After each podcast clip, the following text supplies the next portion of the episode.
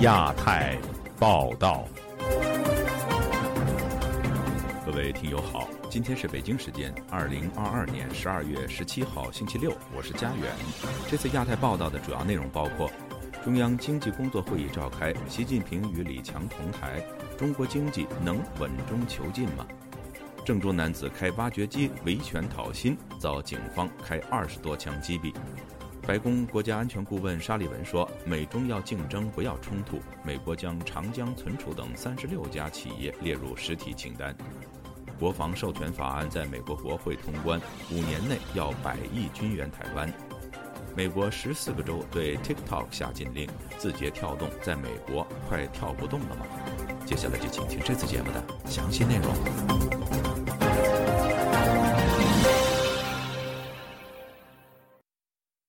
十二月十六号，为期两天的中共中央经济工作会议在北京闭幕。会上，中共总书记习近平指出，中国当前经济受新冠疫情冲击与国际形势的影响，承受较大压力。二零二三年要致力于恢复和扩大消费，力求稳字当头，稳中求进。以下是本台记者唐媛媛的报道。本周五，习近平在中共中央经济工作会议重要讲话中总结了中国二零二二年经济工作。官方新华社报道。会上，国务院总理李克强对明年经济工作做了部署，而有望成为下届国务院总理的李强做了总结谈话。引人注意的是，在央视新闻联播的报道中，预料明年将卸任总理的李克强讲话时的画面中，台上有五个人；而报道李强做总结谈话时的画面仅两人在台上。而提到中央经济工作会议时的画面显示，习近平与其他七人在台上，不见李克强，而是李强坐在习近平的左手边。根据央视的画面。三人应是在不同的会议中分别作出指示。中共中央经济工作会议坦言，二零二二年中国受需求收缩、供给冲击、预期转弱影响，再加上外部环境动荡不安，使中国当前经济处境较艰难。美国南卡罗来纳大学艾肯商学院市场学教授谢田就分析：需求收缩啊，这就是说，他实际上是在承承认了，就是说中国，呃，老百姓的这个购买力呢在下降。这个也是，这个是应该是可以预期的，因为我们知道，在其他国家呢，你比方在美国的话呢，这个政府呢，政府给这个瘟呃瘟疫啊，就是封闭期间，政府给民众发了很多钱，嗯，民间的收入呢，并没有因为这个关闭啊和瘟疫呢减减少，反而呢呃有所增加，所以呢，如果一旦解封以后呢，我们看到这个购买力。非常强劲。中国政府呢，从来没有给这个老百姓发钱，相反，这个他这个封城期间，因为没有工作啊，很多人都没有那个没有任何收入，那他们只能就动用他们自己的储蓄，没有什么就是说过高的这个购买力。谢田也指出，供给冲击是由于中国严苛的风控政策使工厂关闭，导致世界产业链重组，国际订单流出中国。国际货币基金组织对这个明年的那个经济的预期展望预期的话，我们就可以看到，实际上他们对这个呃中国呢是落在这个印度，远远落在印度之后。也落在这个东盟国家、东盟五国之后。谢田提到，产业链的外移也使中国国内对于市场景气不看好，导致经济预期不乐观。面对经济上困难的处境，习近平表示，二零二三年要以扩大内需、奖励投资和增加出口为切入，提振发展信心入手，着力扩大国内需求，要把恢复和扩大消费摆在优先位置，多渠道增加城乡居民收入。要通过政府投资和政策激励，有效带动全社会投资，鼓励和吸引更多民间资本参与国家重大工程和补短板项目建设。要继续发挥出口对经济的支撑作用。此外，会议也提到，中国科技业发展要自立自强，要有力统筹教育科技人才工作，提高人才自主培养质量和能力。外界关注，这是否代表中国高科技产业链将与世界经济进一步脱钩？此做法是否是习近平不得已在回应西方社会对中国越发强硬的科技围堵？对此，美国罗耀拉大学商学院副院长丁宏斌在接受本台采访时告诉记者：“中国如今强调科技自立自强。”是对国内情势的考量，一是对国际围堵的回应。事实上，从奥巴马的最后一年，然后到川普，到然后到现在到拜登，我们看过去十年里面哈，我们就事实上不到十年，但是我们在在过去十年里面，嗯，美国对于中国呃的科技上的制裁的那个程度是越来越严重，那那个力道抓得也越来越紧。那么以前说卡脖子，现在可以说掐脖子了，哈，就是掐着你的脖子，让你让让让你越来越难呼吸。所以中国一定得做出什么反应，所以这是从反应的 reaction 的这个部分来看。丁宏斌说：“中国有没有想要自主脱离呃发展自己的经济呃这个科技实力，然后摆脱美国的这个想法？当然也有啊。过去这二十几年里面，其实中国一直有各式各样的想要把科技产业呃跟科跟技术跟科技产业跟产业链。”呃，在地化、自主化的努力，那芯片是一个，呃，太阳能是更早的。然后最近我们比较常看到，比如说人工智慧啦、电动车啦。这些其实都是了。会上也重申落实两个毫不动摇，要深化国资国企改革，提高国企核心竞争力，同时从制度上和法律上把对国企民企平等对待的要求落下来，从政策和舆论上鼓励支持民营经济和民营企业发展壮大。会议还指出，要依法保护民营企业产权和企业家权益。上述说法与习近平过去举着共同富裕旗帜，大力打击民企的做法有所不同。外界好奇为。和习近平会有如此大的政策转弯？丁洪斌认为，习近平此时提到保障国企，只是为中国低迷的景气提升信心，并非有意协助民企发展。房地产市场、车市消费，呃，这几年状况都很不好。广大消费者对于这个市场有信心的时候，消费就会回来。习近平这样讲，他觉得我我觉得是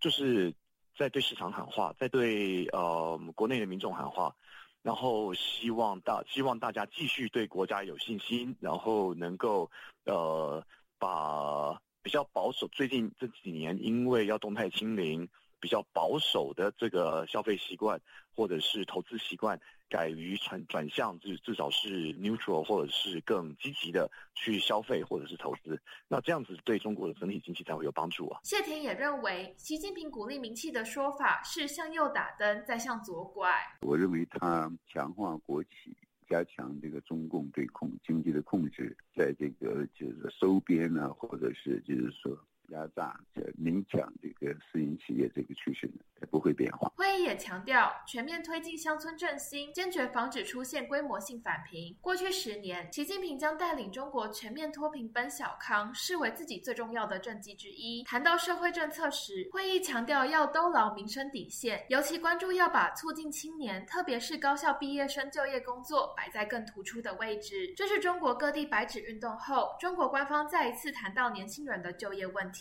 而关于明年的五大工作重点，会议提到：一是着力扩大国内需求；二是加快建设现代化产业体系；三是落实两个毫不动摇；四是更大力度吸引和利用外资；五是有效防范化解重大经济金融风险。自由亚洲电台记者唐媛媛，华盛顿报道。新冠疫情使中国民生经济遭受重创，更让不少底层民众生活陷入困境。根据多部中国互联网流传的视频，十二月十四号，郑州一名男子驾驶挖掘机上街破坏车辆，遭公安连开数枪击毙。以下是记者高峰的报道。事发于郑州惠济区金莲路花园北路一带，目击者上载到互联网的视频显示，挖掘机在马路中央不断绕圈，吊臂把路边停放的私家车砸烂。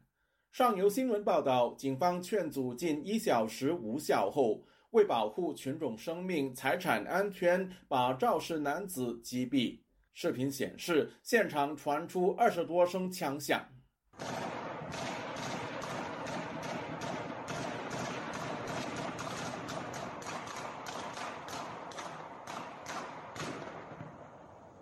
网络盛传，肇事者是民工。因为未能讨回被拖欠的工资，年关又迫在眉睫，才走上绝路。有媒体报道，一名到场劝阻的工人也不幸身亡。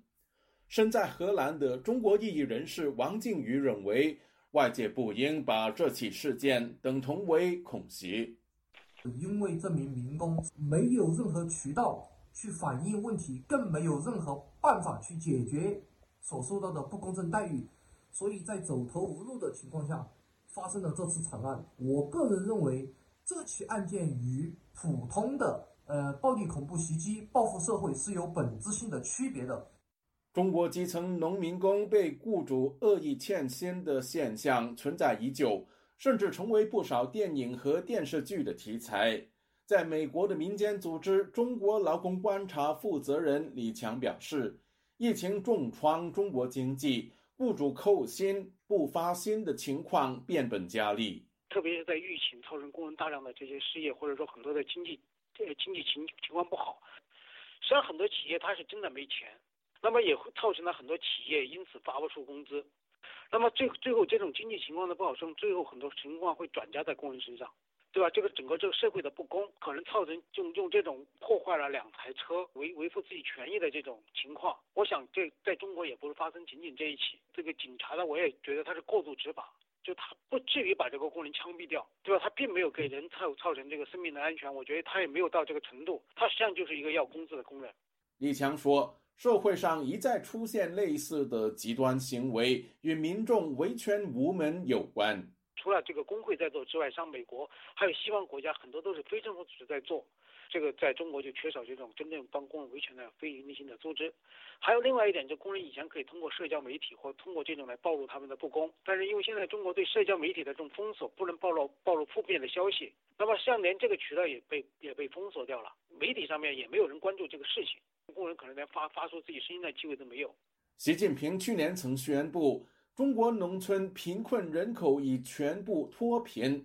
当局完成了消除绝对贫困的艰巨任务。中国政府还是说，确实是让很多人摆脱了这个贫困，大面积的这脱贫。我这个问题就是说，可能还是有一部分人是在绝对贫困之下。但现在中国的这个整个疫情管控，那么让原来已经脱贫的人又重新又回到了贫困，或者是更贫困的这种情况。部分舆论质疑，为何几十名公安无法制服除了挖掘机外手无寸铁的疑犯？即使公安选择开枪，也没有需要命中要害。由于嫌犯已被击毙，他真正的作案动机可能永远是一个谜。自由亚洲电台记者高峰，香港报道。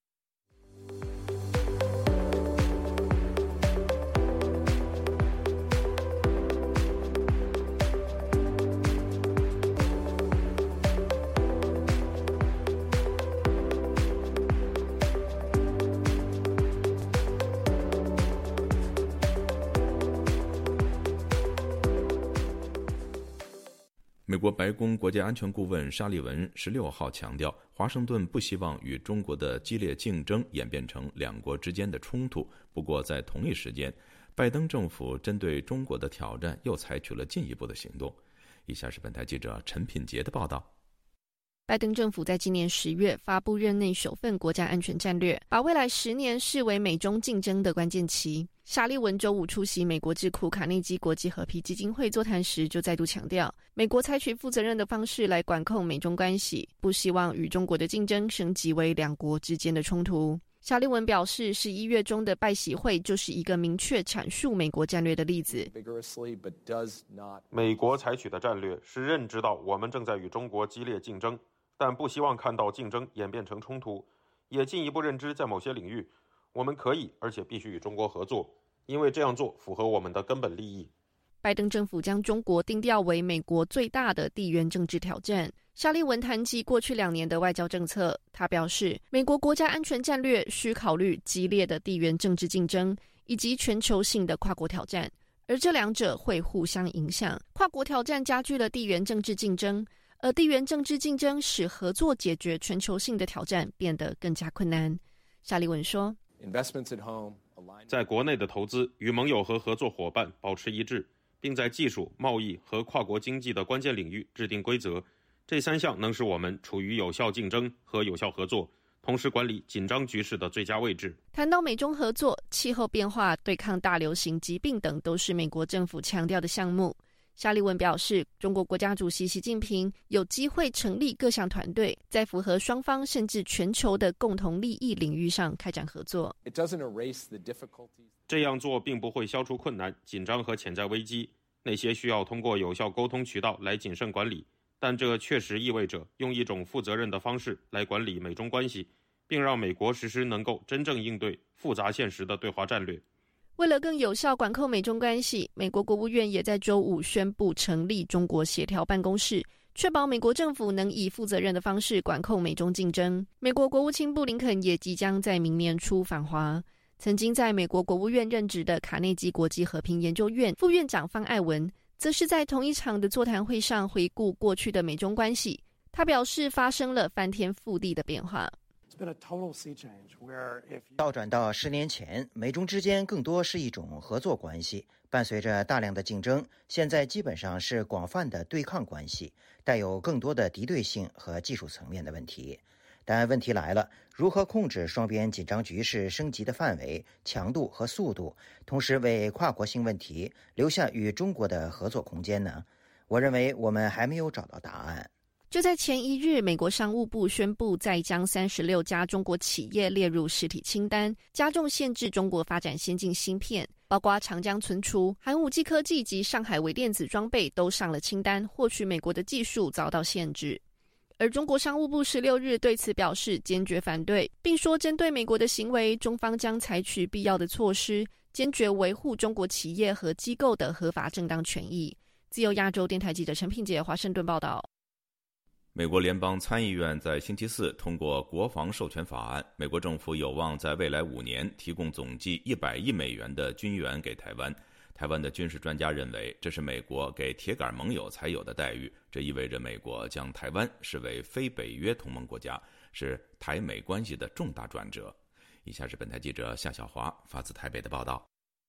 美国联邦参议院美东时间十五号以赞成票八十三票以及反对票十一票的票数通过二零二三财政年度国防授权法案，授权二零二三至二零二七年五年之间，透过美国国务院外国军事融资，也就是 FMF 计划，每年提供台湾最高二十亿美元无偿的军援，另外授权提供台湾最多二十亿美元的外国军事融资贷款，还款期限十二年。总金额八千五百八十亿美元的二零二三国防授权法案，八号在众议院已经通过，将送白宫，等待美国总统拜登签署后生效。台湾中央社报道，该法案令授权总统动用总统拨款权，每年从国防部库存挪用价值最多十亿美元的防卫物资或是服务给台湾。另外，授权为台湾打造包含弹药以及其他适宜防卫武器的区域应变军备库，并赋予台湾与北大西洋公约组织、与南翼、与东南翼国家以及特定主要非北约盟国和菲律宾同样的待遇，能够优先取得美国的超额防卫物资。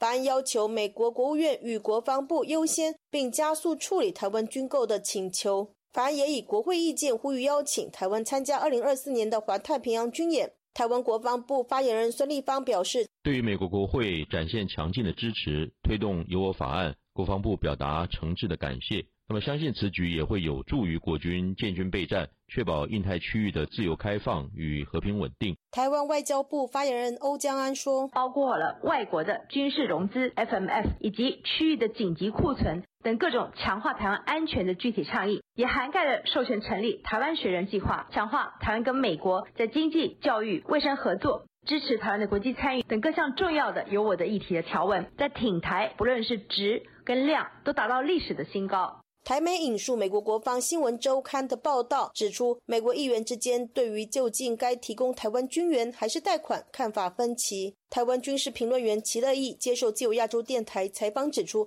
美台没有邦交，很多的事不能做。这项法案最重要的核心在于定位，没有外交关系的情况之下，国防军事上究竟是什么关系，要做出定位。齐乐意说：“如果这个关系确立了是非北约性质的。”一个伙伴的关系，那我觉得这是一大特点，在国会中确立，所以才会有无偿军援嘛，这以前从来没有过的。无偿军援只有美国给铁杆盟友，像以色列这些国家才有，所以这个是非常重要的，这是一大转折。齐乐意指出，美台军事准联盟关系的确立，代表美国对协防台湾承诺的具体步骤和手段。所谓无偿，应是提供资金给台湾购买美国的武器装备，朝不对称战力方向建军备战。美国圣汤马斯大学国际研究讲座教授叶耀元接受自由亚洲电台采访分析。美国国会授权一年最多提供无偿以及有偿军援台湾各二十亿美元，等于一年最高四十亿美金，大幅度升级台湾军备。叶耀元说：“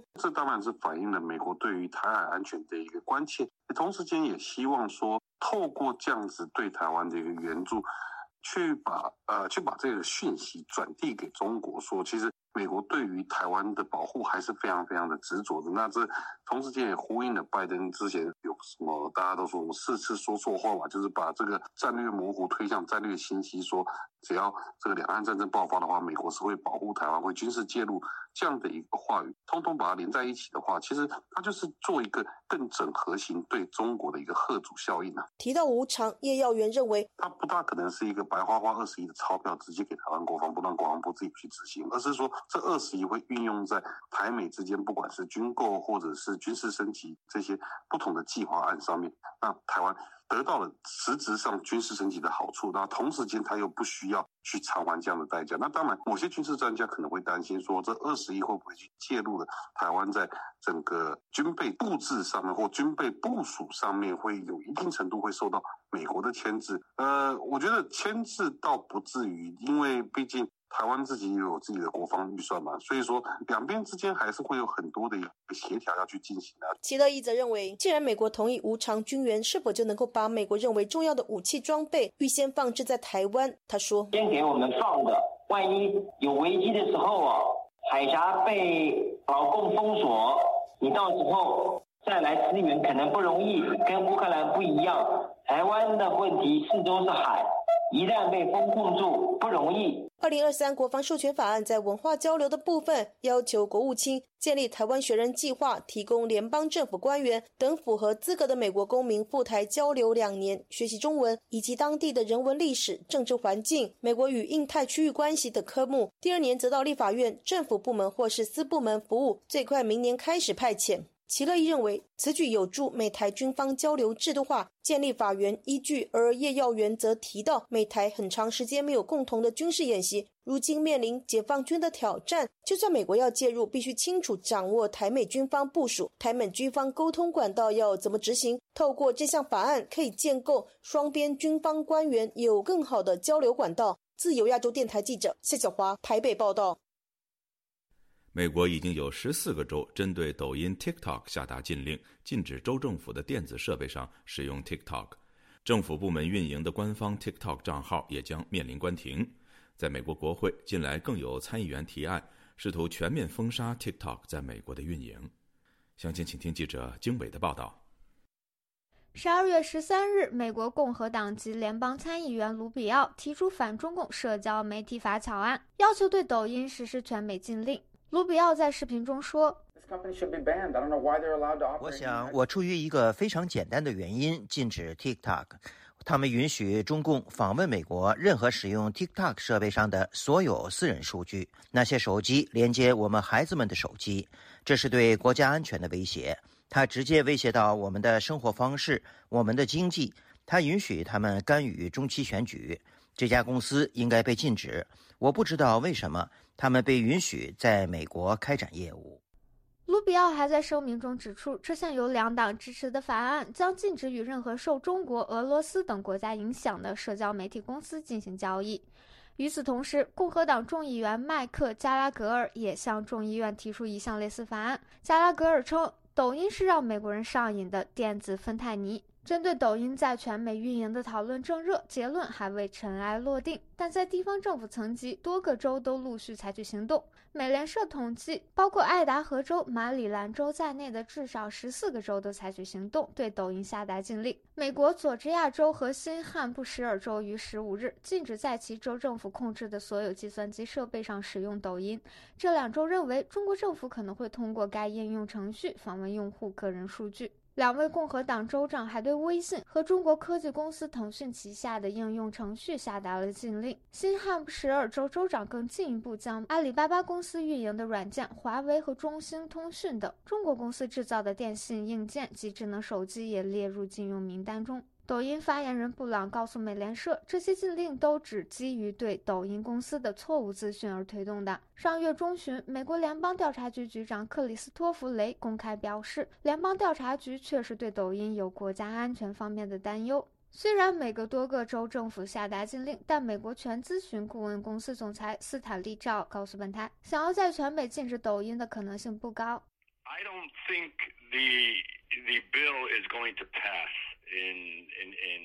我不认为这项法案会经过美国国会通过。美国有太多的中小企业依赖 TikTok 做生意，消费者也是，这将伤害到美国经济。我看到 TikTok 和字节跳动在和美国总统拜登和国会合作，将数据储存在甲骨文数据平台，因此该法案不会在非常广泛的意义上获得通过。斯坦利·赵表示，但美国很有可能通过一项更受限制的法案，禁止联邦政府雇员、军人、外交人员使用抖音。他说，抖音在美国业务的开展太过稳固，这将阻碍全面限制抖音在美运营。二零二零年，美国参议院通过一项禁止抖音的法案，但并未在众议院通过。其他监管或禁止抖音和其他应用程序的法案在国会也悬而未决。二零二零年八月，前美国总统特朗普颁布行政令，从当年九月起，禁止美国人与抖音母公司字节跳动就抖音进行任何交易。抖音随后对该禁令提起诉讼，并赢得初步胜利。去年六月，拜登政府撤销了该项禁令，转而命令商务部对其安全问题进行审查。消息人士指出，美国官员和抖音公司目前正在就一项可能解决美国安全问题的协议进行谈判。美国智库战略与国际研究中心副总裁、战略技术政策项目主任詹姆斯·刘易斯告诉本台：“美国宪法限制了禁令的范畴，但国会明年会再次尝试。没有人站在 TikTok 这边。在国际紧急经济权利法授权给予美国外资投资委员会的协调下，美国总统已经拥有了足够的授权。但国会也希望能够采取行动。美国不能禁止 TikTok，但可以让母公司字节跳动。”无法开展在美业务。据本台此前报道，美国联邦通讯委员会的五位委员之一布兰登·卡尔上月建议美国外资投资委员会应立即采取行动，禁止抖音，以确保美国用户数据安全。目前，抖音所有数据存储在美国甲骨文公司的云服务器内，但美国媒体报道，至少在2021年9月至2022年1月期间，抖音美国用户数据曾被母公司字节跳动的中国员工多次访问。自由亚洲电台记者经纬华盛顿报道。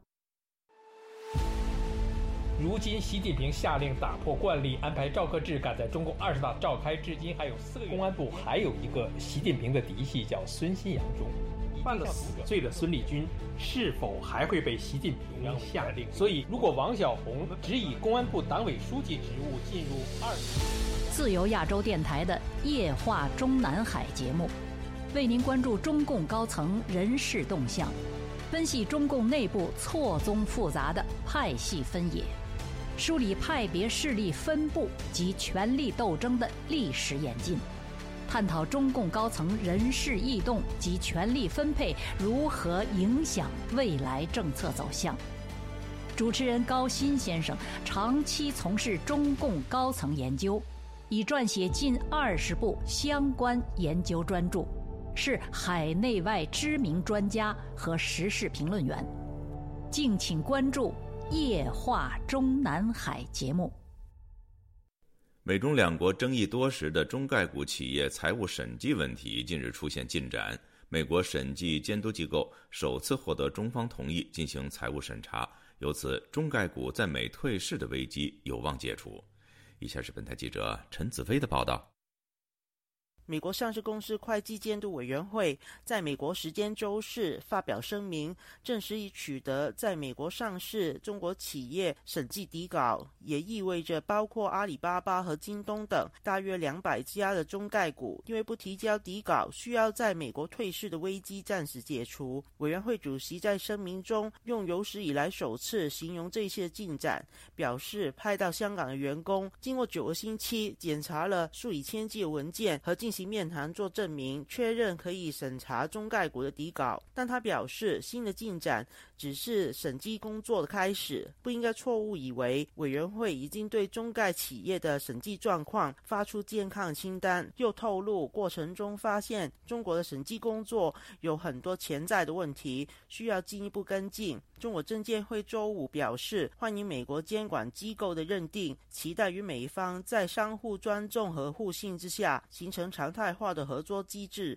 消息带动阿里巴巴和京东等的股价上扬。香港立法会前会计界议员梁基昌对本台表示，这次证明通过香港作为中美解决审计问题的方案有效，有助巩固香港国际金融中心地位。但他表示，美国的审计要求很高，这一批中概股能否过关，言之尚早。资深财经评论员蔡胜坤表示，美国方面满意中国配合交出审计底稿的做法，与美方首次获得这一批资料有关。但要评论中方是否对美方做出让步，需要留意涉及金融类的中概股是否也如实公开审计底稿。因为金融机构啊，呃，很多的这个财务信息啊，它是涉及到啊这个所谓的国家安全的。如果是呢，呃，这次呢把这个金融机构的一些呢，所有的财务资料啊，都能够提交给美方来审计的话，我觉得从某种意义上来讲，这肯定是一个重大让步。但是我个人认为呢，呃，中资企业呢，基本上都会有所保留，不会呢活盘的。呃，脱出。美国南卡罗来纳大学艾肯商学院教授谢田表示，中概股在美国上市本应遵守美国监管机构的要求，不认为交出底稿等同是让步。他认为中方愿意配合游戏规则与中国经济下滑有关，但他相信中国不会按照常规出牌。现在所提交的资料也不一定完全反映企业的实况。中共所谓的国家安全，我们就是瞎胡扯。唯一怕见光。一个是股权分配背后的股东是谁，再一个是中共在这个管理层里边呢渗透到什么程度，这谁是白手套？我相信中共政府呢，他一定会想想办法耍花招，规避或者是转移一些股份呐，用更多的白手套啊，反正他一定会想着各种各样的方式来掩盖真正的股权结构，真正的。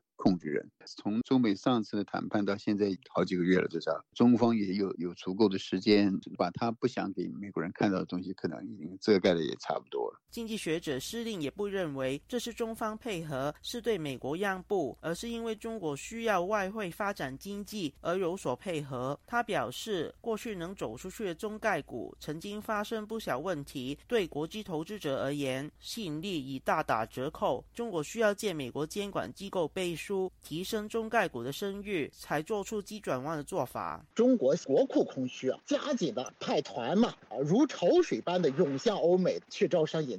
中国就发现，如果说得不到美国证券监管机构的认可，中国想要在外边，无论是他自己吹嘘的多么多么好，恐怕没有多少人会相信，因为他得不到第三方的证实。如果说在美国能够过了这个关的话，那中国的这个中概股在海外吸引外资就再也不成问题了。如果说美方一旦发现中国提交的资料造假，等于是。偷鸡不成反蚀一把米啊，等于是给中国中概股在纽约上市的前景啊，离画上句号恐怕就不远了。施英表示，虽然这一次有利中概股的表现，但不代表能因此迅速增加中国外汇吸收能力，解决眼前的财政困难。现在表面过关的中概股是领头羊的企业，不代表其他中概股都能过关，解除大规模被退市的危机。就亚洲电台记者陈子飞报道。新冠疫情期间，各地核酸检测公司的造假问题引发民众不满。近日，中国征兵网刊登2023年度征兵通知后，网络上出现大批留言，要求当局调查核酸王张珊珊事件。以下是本台记者古婷的报道。中国严苛的新冠肺炎防疫手段以及核酸公司被揭发多起造假案，包括将阴性误认为阳性感染者，及其民间的强烈不满。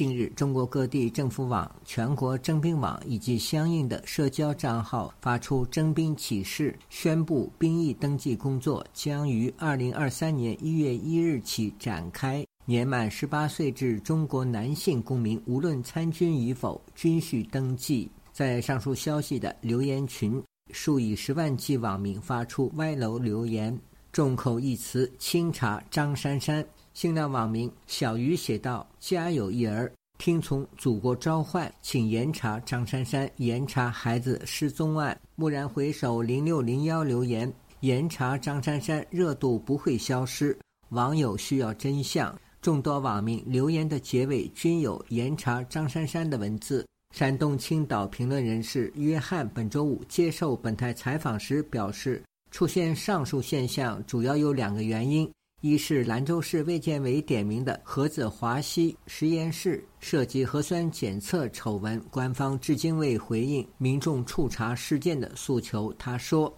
其二，民众借助征兵也好，或者甚至有其他的国家的一些号召，继续宣泄不满的情绪，也是对于国内强大的核酸导致的腐败现象，民众积累的不满非常大。实际上不是针对你这个张珊珊某一个人，实际是针对这个官方的不满。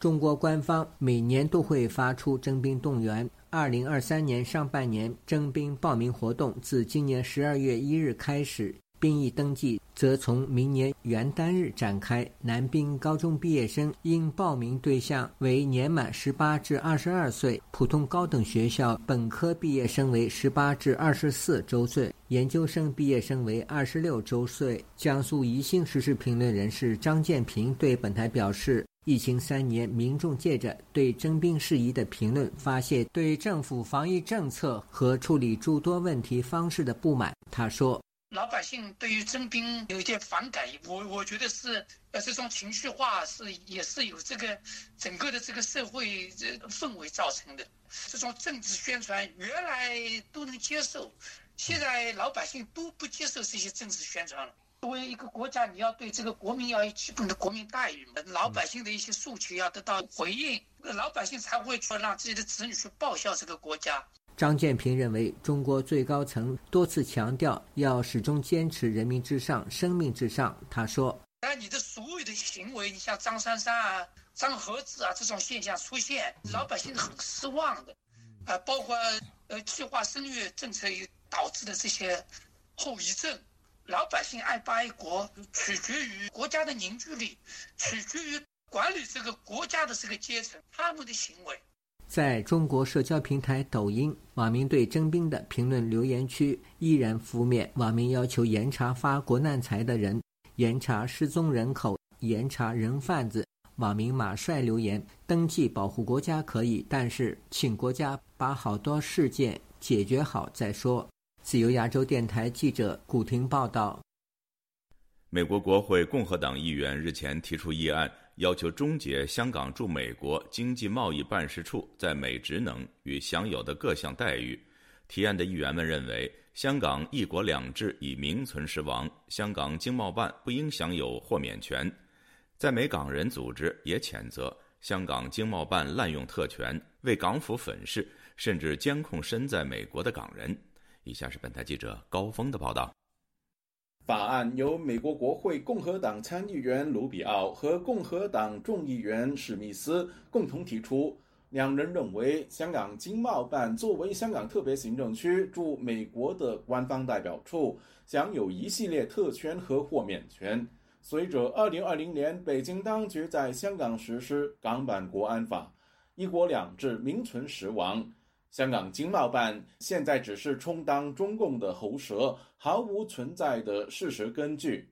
美国的港人组织美国民主委员会发言人郭凤仪谴责香港驻美经贸办滥用在美国的合法地位。他说，过去几个月，香港经贸办邀请美国当局和政商界人士参与各类闭门活动，这些活动都围绕一个主题。而它的主题中心主题呢，也是香港已经回来了，而香港是一个繁荣、呃安全的地方，很希望可以鼓励更加多外国投资者继续来香港营商。所以这些呢，也是他们是呃洗白呃香港政府还有港共一些呃打压人权的巨星，而他们还说呃香港的政府现在是非常拥戴自由的，经贸局呢一直也是帮港共还有中共去宣扬一种呃中共希望外国人看到香港的形象。郭凤仪也注意到，在美国的港人在香港经贸办外示威集会时遭人拍照录像，导致这些港人深陷白色恐怖。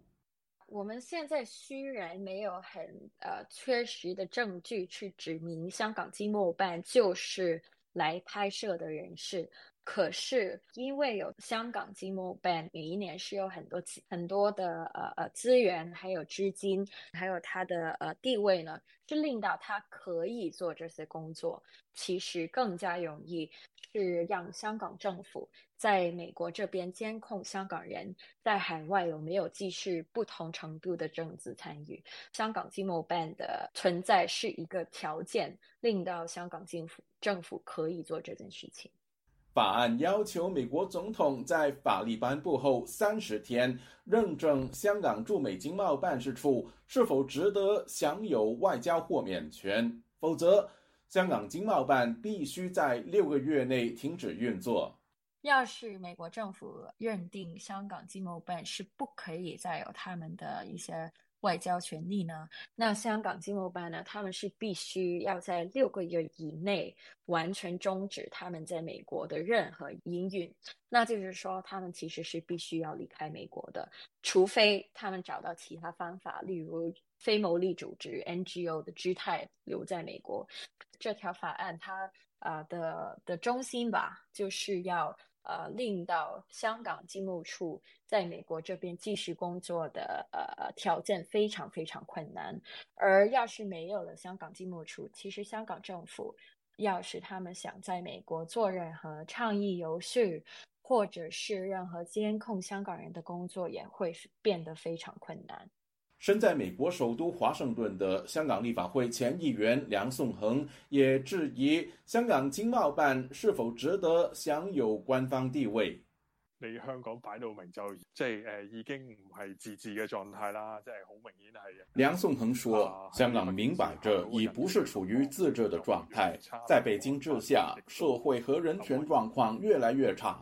港版国安法也威胁着每一个香港居民。無論是港人還是外國人的自由，美國當局為什麼還要給予香港經貿辦外交使節的待遇和特权呢？香港經貿辦是港府的一個分支，理論上不是外交使節。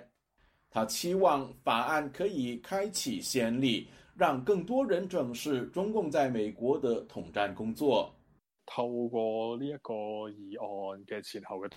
梁颂恒说：“透过对法案的讨论，更能让外界关注中共在美国本土的渗透和统战工作，其实是一件好事。中共不是第一天，也不是第一年进行这类工作，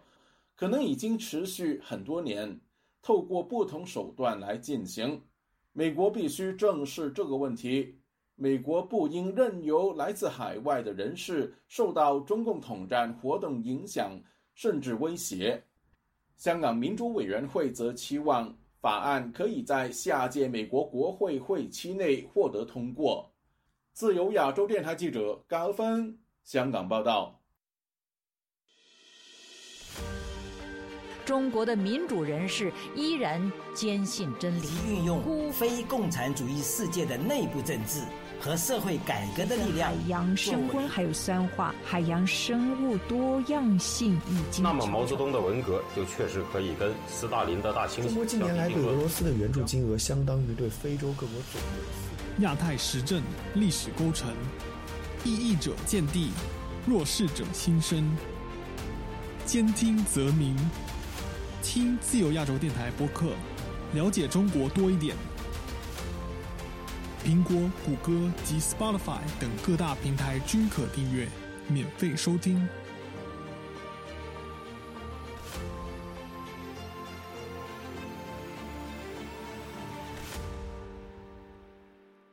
近日，联合国安理会召开特别会议，日前再次发生边境冲突的中国和印度两国代表的讲话，普遍受到舆论关注。请听记者孙成的报道。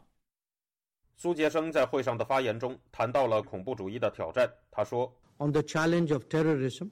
even as the world is coming together with a more collective response，即使世界正团结起来，做出更多集体回应，多边平台也被误用于为犯罪者进行辩护和保护。” And protect perpetrators。他的这段发言是他在主持联合国安理会于十二月十四日举行的名为“维护国际和平与安全”。改革后的多边主义新方向的公开辩论会时作出的。在发言中，苏杰生还表示，拉丁美洲、非洲、亚洲和小岛屿发展中国家应该在安理会中有可信和持续的代表权。他说：“Decisions about the future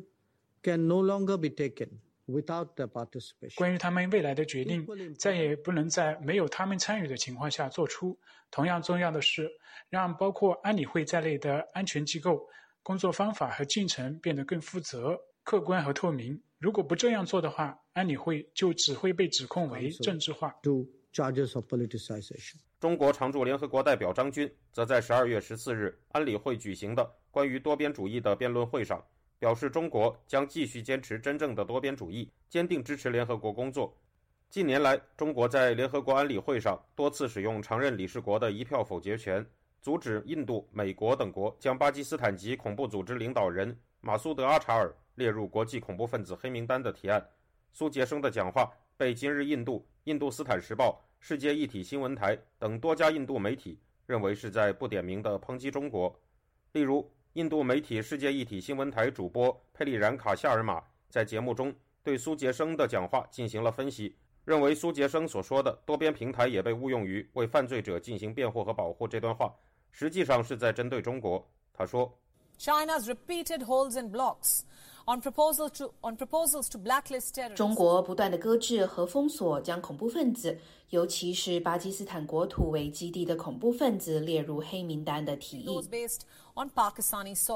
二零一九年二月，马苏德·阿查尔领导的恐怖组织穆罕默德军承认在克什米尔策划袭击了印度准军事人员，这一举动一度使印巴两国陷入战争边缘。同年三月，中国又一次阻止了美、英、法等国将马苏德·阿查尔列入黑名单的提议。直到这一年五月，中国才最终不再对此进行阻止。佩利然卡夏尔马在节目中也以马苏德·阿查尔为例进行了进一步说明。他说：“Case in point, Masood Azhar, the chief of Jaish-e-Mohammed.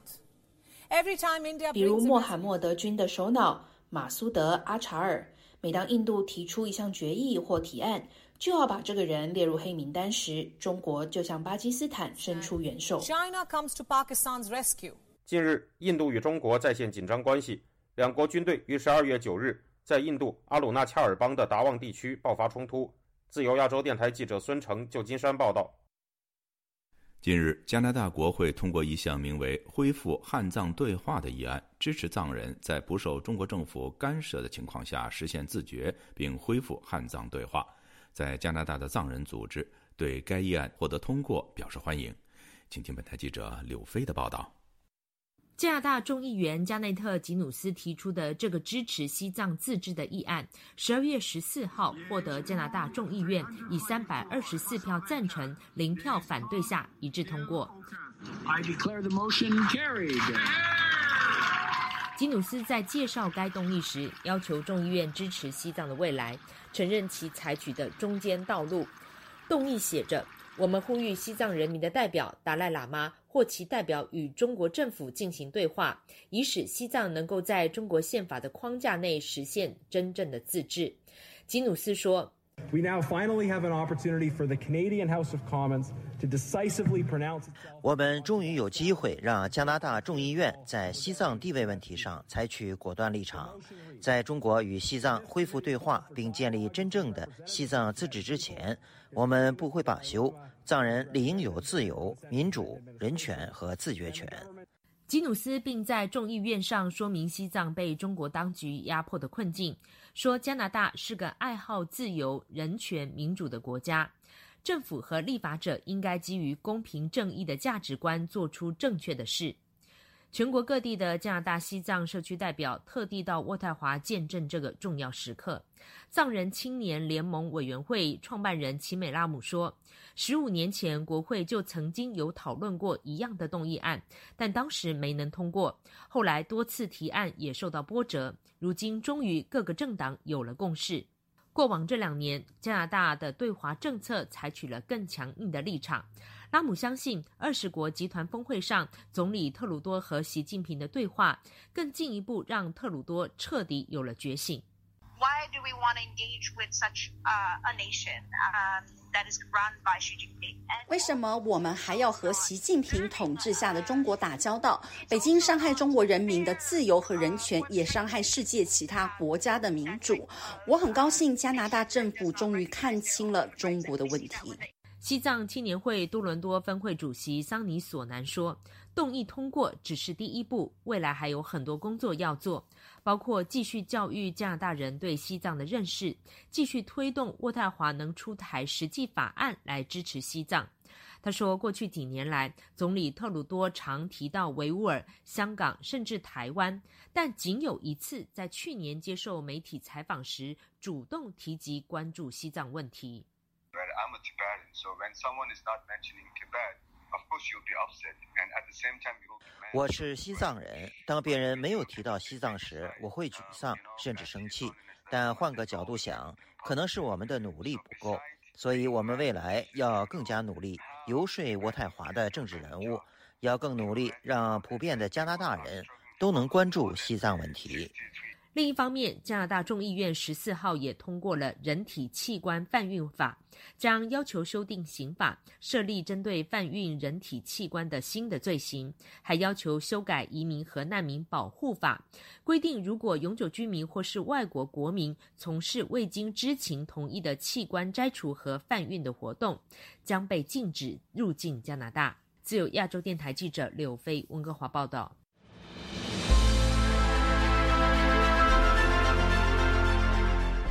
用暗网访问自由亚洲电台，避开老大哥的眼睛。为了协助读者能够安全地获取被中国政府封锁的新闻，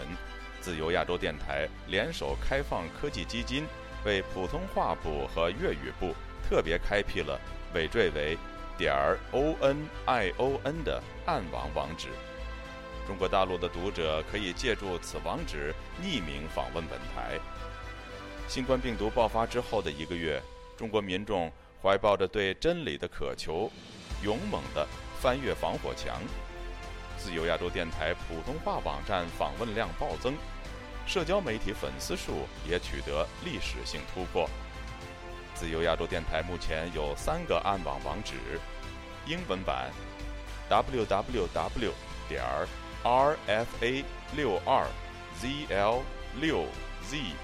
六 o w m t l f 点 o n i o n 斜线 e n g l i s h 普通话版 w w w 点 r f a 六二 z l 六 z 六 o w m t l f 点 o n i o n 斜线 M A N D A R I N，粤语版，W W W 点 R F A 六二 Z L 六 Z 六 O W M T L F 点 O N I O N 斜线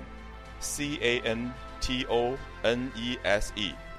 中国已经连续四年被美国人权组织自由之家评为侵害网络自由最严重的国家。为了抗衡中国政府的高压封锁，自由亚洲电台如今也加入一些其他国际媒体的阵营，为公众提供暗网入口，以浏览最新疫情消息和其他敏感新闻，包括香港民主抗争运动、维吾尔人和西藏人等少数群体所遭受的严酷迫害。读者可以使用基于火狐的洋葱浏览器，匿名访问以上网址。该浏览器最初由美国海军研究实验室设计，可以通过像洋葱一样的多层加密结构，屏蔽互联网用户的地点和身份，绕开政府的审查和监控。